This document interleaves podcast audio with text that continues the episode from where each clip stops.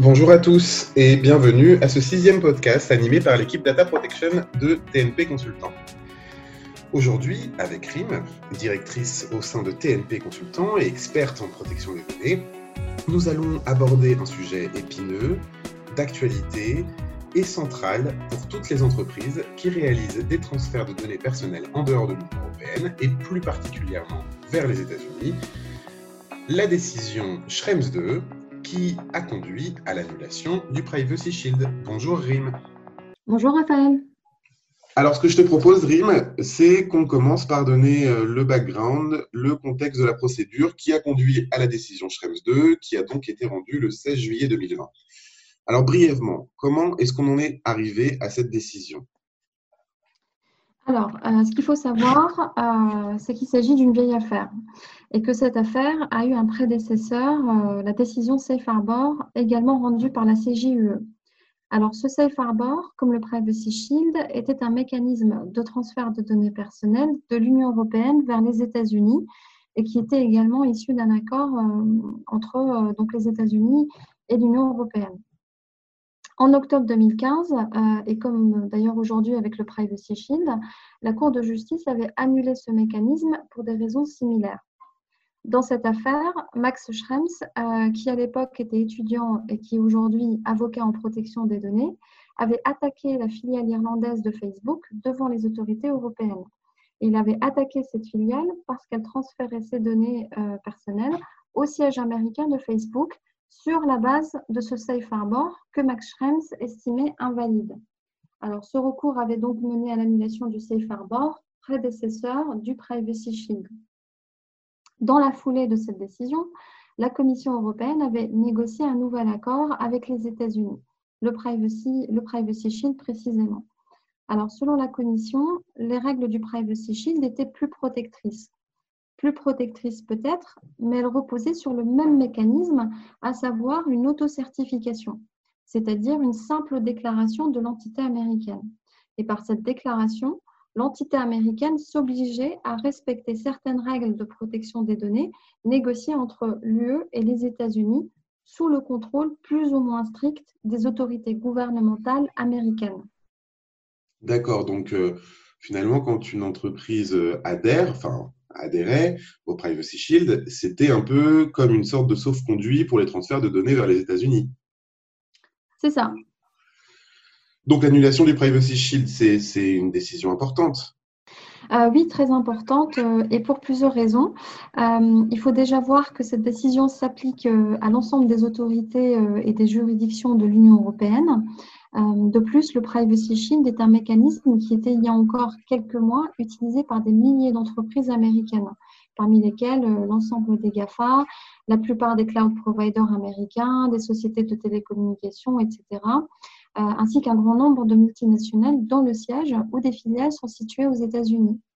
À titre d'exemple, lorsqu'un consommateur ou une entreprise européenne souscrit à des services fournis par Amazon, Facebook, Google, Microsoft, etc., ou une autre entreprise américaine qui fournit des services sur Internet euh, en SaaS, etc., les données de ce consommateur ou des, ou des clients ou employés de cette entreprise sont immédiatement transférées vers les États-Unis ou du moins sont accessibles depuis les États-Unis, même si les serveurs sont physiquement localisés en Europe. Les entités américaines euh, euh, y ont tout de même accès. Donc la décision concerne également toutes les multinationales qui disposent de filiales euh, ou qui ont leur siège aux États-Unis, bien entendu. Et comme on va le voir, euh, la décision euh, de, la Cour de justice a des conséquences bien plus larges que la seule annulation du Privacy Shield. D'accord. Et bien entendu, j'imagine qu'en cas de non-conformité, le RGPD prévoit des sanctions en effet, et pas n'importe quelle sanction. Euh, en cas de transfert illicite euh, en dehors de l'Union européenne, les organisations soumises au RGPD risquent une sanction de 4% du chiffre d'affaires mondial annuel. Ah oui, ce n'est pas rien. Heureusement, je sais que tu assistes quotidiennement des entreprises qui doivent faire face à cette décision. Et à cette heure, bien que deux mois soient passés depuis la décision Schrems 2 du 16 juillet 2020, il me semble que nous ne disposons pas encore de solutions uniformes et harmonisées? Hélas, euh, non, pas encore. Ok, très bien. Alors, pour comprendre cette décision, je propose qu'on en revienne aux, règles des transferts internationaux telles que prévues par le RGPD. Alors, les entreprises européennes s'interrogent. Déjà, à la base, est-ce qu'on a le droit de transférer des données personnelles en dehors de l'Union européenne? Et d'abord, dans un contexte numérique, que signifie transférer des données personnelles en dehors de l'Europe? Alors, euh, on parle de transfert euh, de données à caractère personnel euh, lorsqu'on a des données qui sont déplacées, communiquées ou copiées depuis le territoire européen vers des pays qui n'appliquent pas les dispositions du RGPD, c'est-à-dire des pays qui ne sont ni membres de l'Union européenne, ni membres de l'espace économique européen. Euh, il faut savoir aussi que le simple accès à distance à une base de données est considéré aussi comme un transfert, euh, comme par exemple la maintenance corrective d'une solution euh, à partir d'un pays tiers comme l'Inde. En principe, ces transferts en dehors de l'Union européenne sont interdits, sauf si le pays ou le destinataire assure ce qu'on appelle un niveau de protection suffisant.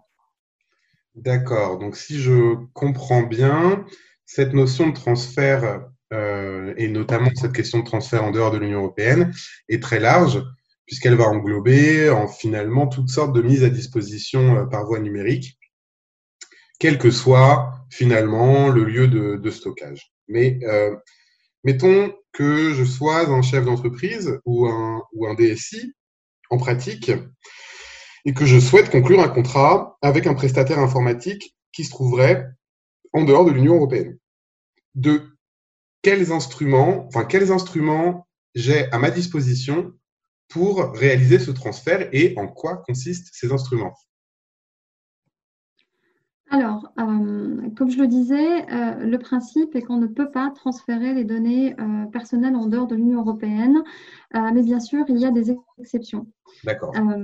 D'abord, il faut savoir qu'il y a une sorte de whitelist des pays vers lesquels les transferts sont possibles, tout simplement parce que la Commission européenne a considéré que ces pays assuraient un niveau de protection adéquat. C'est le cas, par exemple, de l'Argentine, de la Nouvelle-Zélande ou du Japon en dehors de ces cas, on doit mettre en place des outils de transfert qui sont prévus par le RGPD. Euh, les outils les plus utilisés aujourd'hui euh, sont les clauses contractuelles type euh, ou les règles d'entreprise contraignantes, PCR. Il y avait aussi le Privacy Shield, qui est un mécanisme d'autocertification pour, les pour les entreprises établies aux États-Unis, mais il a été invalidé en juillet dernier. Ensuite, en l'absence d'une décision d'adéquation ou de garantie appropriée, un transfert de données personnelles vers un pays tiers peut être réalisé sous certaines conditions. Par exemple, un individu peut donner son consentement explicite au transfert de ces données vers un pays tiers, mais là, cela va concerner uniquement des transferts ponctuels et non massifs et réguliers. Ok, je vois. Donc finalement, on peut dire que ces règles, elles servent à s'assurer que les personnes concernées et leurs données euh, bénéficieront d'un niveau de protection, de droit, qui sera au moins équivalent au niveau de protection dont ils auraient bénéficié si les données étaient restées sur le territoire européen, donc sous l'empire du RGPD. Exactement. Ok. Alors, si tu veux bien, Rim, je te propose de commencer par regarder ce qu'il en est dans la décision de ces clauses contractuelles type dont tu parlais. Euh, si j'ai bien compris, la Cour de justice de l'Union européenne a validé ces clauses contractuelles type. Et pourquoi? En effet, euh, la Cour a considéré euh, que même si les clauses contractuelles type n'avaient qu'un caractère contractuel et qu'elles n'emportent aucune obligation pour les autorités euh, du pays tiers, elles sont tout de même valables parce qu'elles imposent aux parties de se conformer à la réglementation européenne. Et elles, prévoient aussi des droits opposables et des voies de droit effectives aux personnes concernées. D'accord. Euh, dans ces clauses types, euh, à titre d'exemple, le destinataire des données établi dans un pays tiers a l'obligation d'informer dans les meilleurs délais le responsable du traitement de son incapacité de se conformer aux obligations euh, du contrat conclu. Dans le cas contraire, il engage sa responsabilité et cela peut être un levier de renégociation des contrats pour les exportateurs européens qui ont d'ailleurs euh, le droit de suspendre le transfert de données ou de résilier le contrat en vertu de ces clauses. Oui, d'accord. Et euh, du coup, j'imagine que, les entreprises européennes qui avaient conclu des clauses contractuelles type avant l'arrêt Schrems 2 ne manqueront pas d'utiliser ce levier de négociation. Mais alors, finalement, ça semble assez simple. Il me suffit de signer ces clauses contractuelles type avec le destinataire qui se trouve en dehors de l'Union européenne. Et à partir de là, je suis tranquille et je peux transférer des données vers euh, ce destinataire. Alors oui et non, euh, ça, va être plutôt du cas par cas, euh, puisque la Cour estime que selon la situation dans le pays tiers, il faudra éventuellement adopter des mesures supplémentaires. C'est le cas notamment lorsque le droit du pays tiers autorise les autorités publiques à avoir un accès aux données qui serait considéré comme disproportionné par rapport à la réglementation européenne. D'accord. alors, je te propose qu'on revienne euh, plus tard sur cette question euh, des mesures supplémentaires qui, je crois, sont un des points les plus complexes, euh, sont un des points, est un des points les plus complexes à, définir. Mais donc, avant d'examiner cette question du, du, Privacy Shield, qui, de son annulation, qui a fait tant de bruit, je me demandais déjà si les autorités de protection, comme la CNIL en France, avait un rôle à jouer euh, dans euh, cette euh, dans l'interdiction ou l'autorisation d'un transfert qui serait encadré par des clauses contractuelles. tout à fait. En fait, l'autorité de contrôle compétente a le pouvoir de suspendre ou d'interdire un transfert si elle considère que les clauses contractuelles type ne peuvent pas être respectées dans, dans un pays tiers on n'a pas la possibilité de protéger les données personnelles par d'autres moyens. D'accord, donc ça, finalement, ça donne beaucoup de pouvoir aux autorités de protection. Et euh, alors, si on passe au fond, au fond de l'affaire qui, évidemment, va intéresser tout le monde, euh, c'est-à-dire cette question de, l'annulation du Privacy Shield. Qu'est-ce que la Cour reproche exactement à cet instrument de transfert euh, qui s'appelait le Privacy Shield? Alors, la Cour remet en cause la décision de la Commission du 12 juillet 2016 qui institue le Privacy Shield parce que dans cette décision, la Commission avait considéré que les États-Unis assuraient un niveau de protection équivalent à celui garanti dans l'UE, alors même que la réglementation américaine euh, FISA et Executive Order 12333 euh, permet de collecter en vrac un volume important d'informations sans mettre en place une intervention judiciaire ni même conférer aux personnes concernées des droits qui seraient opposables aux autorités américaines devant les tribunaux. D'accord, donc ça, c'est les raisons pour lesquelles le Privacy Shield a été annulé. Mais est-ce qu'on peut, du coup, continuer à utiliser des clauses contractuelles type pour transférer des données vers les États-Unis? Oui, on peut continuer à utiliser les clauses contractuelles type. Euh, simplement, euh, l'exportateur européen selon la Cour de justice, devra vérifier au cas par cas si le droit du pays tiers assure une protection appropriée. Et il devra aussi fournir au besoin des garanties supplémentaires. D'accord. Mais j'ai un peu l'impression que c'est le serpent qui se mord la queue finalement. Euh, parce que qu'est-ce qu'on entend en pratique par garantie supplémentaire? Alors, effectivement, ce n'est pas évident. Euh, alors, euh, en pratique, cela peut très bien se traduire par l'ajout de clauses supplémentaires euh, qui viendraient compléter les clauses contractuelles type. Et cela est déjà appliqué en général par les entreprises qui insèrent les clauses contractuelles type dans un contrat plus global qui prévoit des contraintes additionnelles à l'autre partie. Mais ça reste bien entendu une solution purement contractuelle avec un impact limité euh, face euh, au programme de surveillance abusif des États tiers.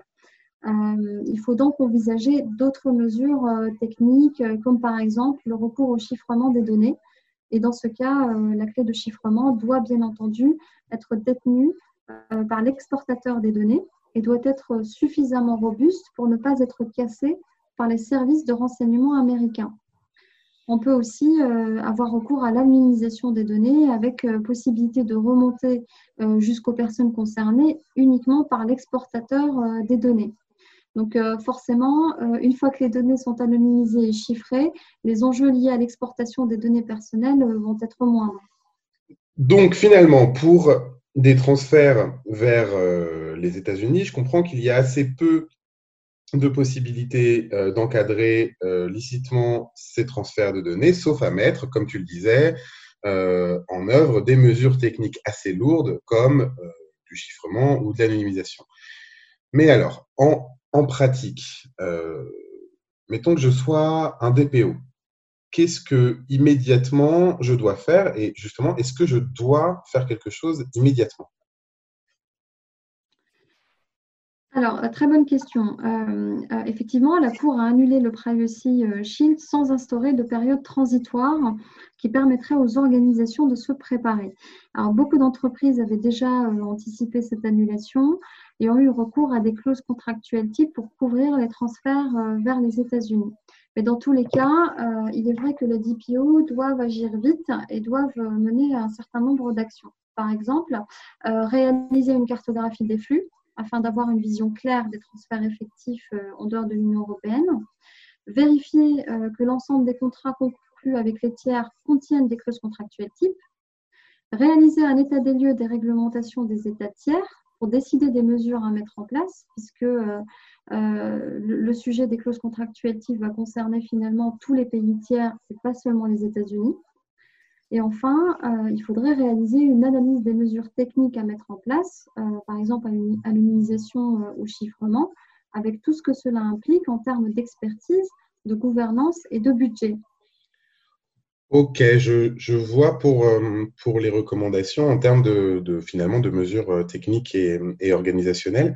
Mais est-ce qu'on a est-ce que c'est est-ce qu'on a des recommandations qui ont été prises au niveau européen et qui, du coup, euh, s'appliqueraient de façon euh, uniforme pour toutes les entreprises européennes? Et aussi, puisque euh, l'arrêt a été rendu en, juillet dernier, est-ce qu'on a, est-ce qu'on pourrait pas déjà envisager des recours contre des recours judiciaires ou devant les autorités de protection contre les entreprises qui transfèrent des données vers les États-Unis sur la base euh, du Privacy Shield ou euh, tout simplement qui transfère des données vers les États-Unis sans avoir pris euh, les mesures dont tu viens de parler. Alors, pour répondre à ta première question euh, par rapport aux recommandations euh, qui seraient uniformes au niveau européen, euh, eh bien, la réponse est, non, malheureusement. le Comité européen de la protection des données, suite à l'arrêt, à la décision de la Cour de justice, a mis en place un groupe de travail en vue de fournir des recommandations sur ces mesures supplémentaires appropriées pour garantir une protection adéquate lors du transfert des données vers des pays tiers. concernant les recours, l'Association de protection des droits numérique euh, fondée par Max Schrems euh, a déposé une plainte à l'encontre d'entreprises euh, basées dans l'Union européenne parce qu'elles continuent à utiliser Google Analytics et Facebook Connect sur leur site web, transférant ainsi des données personnelles à Google et Facebook aux États-Unis. donc, cette association a dénoncé l'absence de base juridique pour les transferts vers les États-Unis et ces plaintes ont été déposées auprès de plusieurs autorités européennes de protection des données et sont actuellement étudiées de près par un groupe de travail euh, du, euh, CEPD. D'accord, je vois. Donc finalement, il y a quand même euh, pas mal de choses qui sont en cours. Et dernière question, Rim, est-ce que, je pense que ça intéressera tout le monde, on a des, entreprises qui auraient déjà communiqué sur les mesures qu'elles ont prises pour encadrer leur transfert postérieurement à cette décision de la Cour de justice alors, euh, il faut savoir que euh, cette association créée par Max Schrems a contacté 33 entreprises pour leur demander comment elles abordaient les transferts de données suite à la décision de la Cour de justice européenne et notamment quelles étaient les mesures techniques qu'elles avaient mises en place pour éviter que les données ne soient interceptées par le gouvernement américain. Euh, alors, parmi ces entreprises, donc on a euh, les grandes entreprises technologiques américaines euh, telles que Apple, Amazon, Google, Microsoft, Facebook, mais aussi des organismes de services financiers tels que Mastercard. alors, il faut savoir que certaines de ces organisations n'ont pas répondu. D'autres ont simplement renvoyé vers leur politique de confidentialité, sachant que ces politiques de confidentialité ne répondaient pas aux questions posées par cette association. Euh, il y avait euh, tout de même des organisations qui ont euh, répondu aux questions, mais de façon générale, Les réponses apportées montrent que la plupart des acteurs du secteur n'ont toujours pas de plan pour mettre en application la décision de la Cour de justice européenne. Ou peut-être, mais c'est une hypothèse, qu'elles ne souhaitent pas communiquer leur plan. C'est une possibilité aussi. bien. Euh, bah écoute, parfait. Je, pense que le, message est passé et, si je comprends bien, sauf à avoir euh, toutes les compétences en interne euh, pour gérer les mesures à mettre en œuvre postérieurement à l'arrêt Schrems 2, il semble assez difficile de se passer d'un professionnel de la protection des données et de la cybersécurité pour garantir la sécurité de ces transferts internationaux. Alors, on arrive déjà au terme de ce podcast. Je crois qu'on a réussi à donner une vision d'ensemble des conséquences pratiques de la décision Schrems 2, de son importance et de l'urgence de mettre en œuvre des mesures supplémentaires qui commenceront, comme tu l'as dit, Rim, par une évaluation des risques. Un grand merci à tous pour votre écoute. Merci Rim pour toutes ces informations. Et pour plus d'informations, n'hésitez pas à visiter notre site www.protectiondesdonnées.fr ou à nous contacter si vous avez des questions. Nous revenons très vite vers vous avec un nouveau podcast.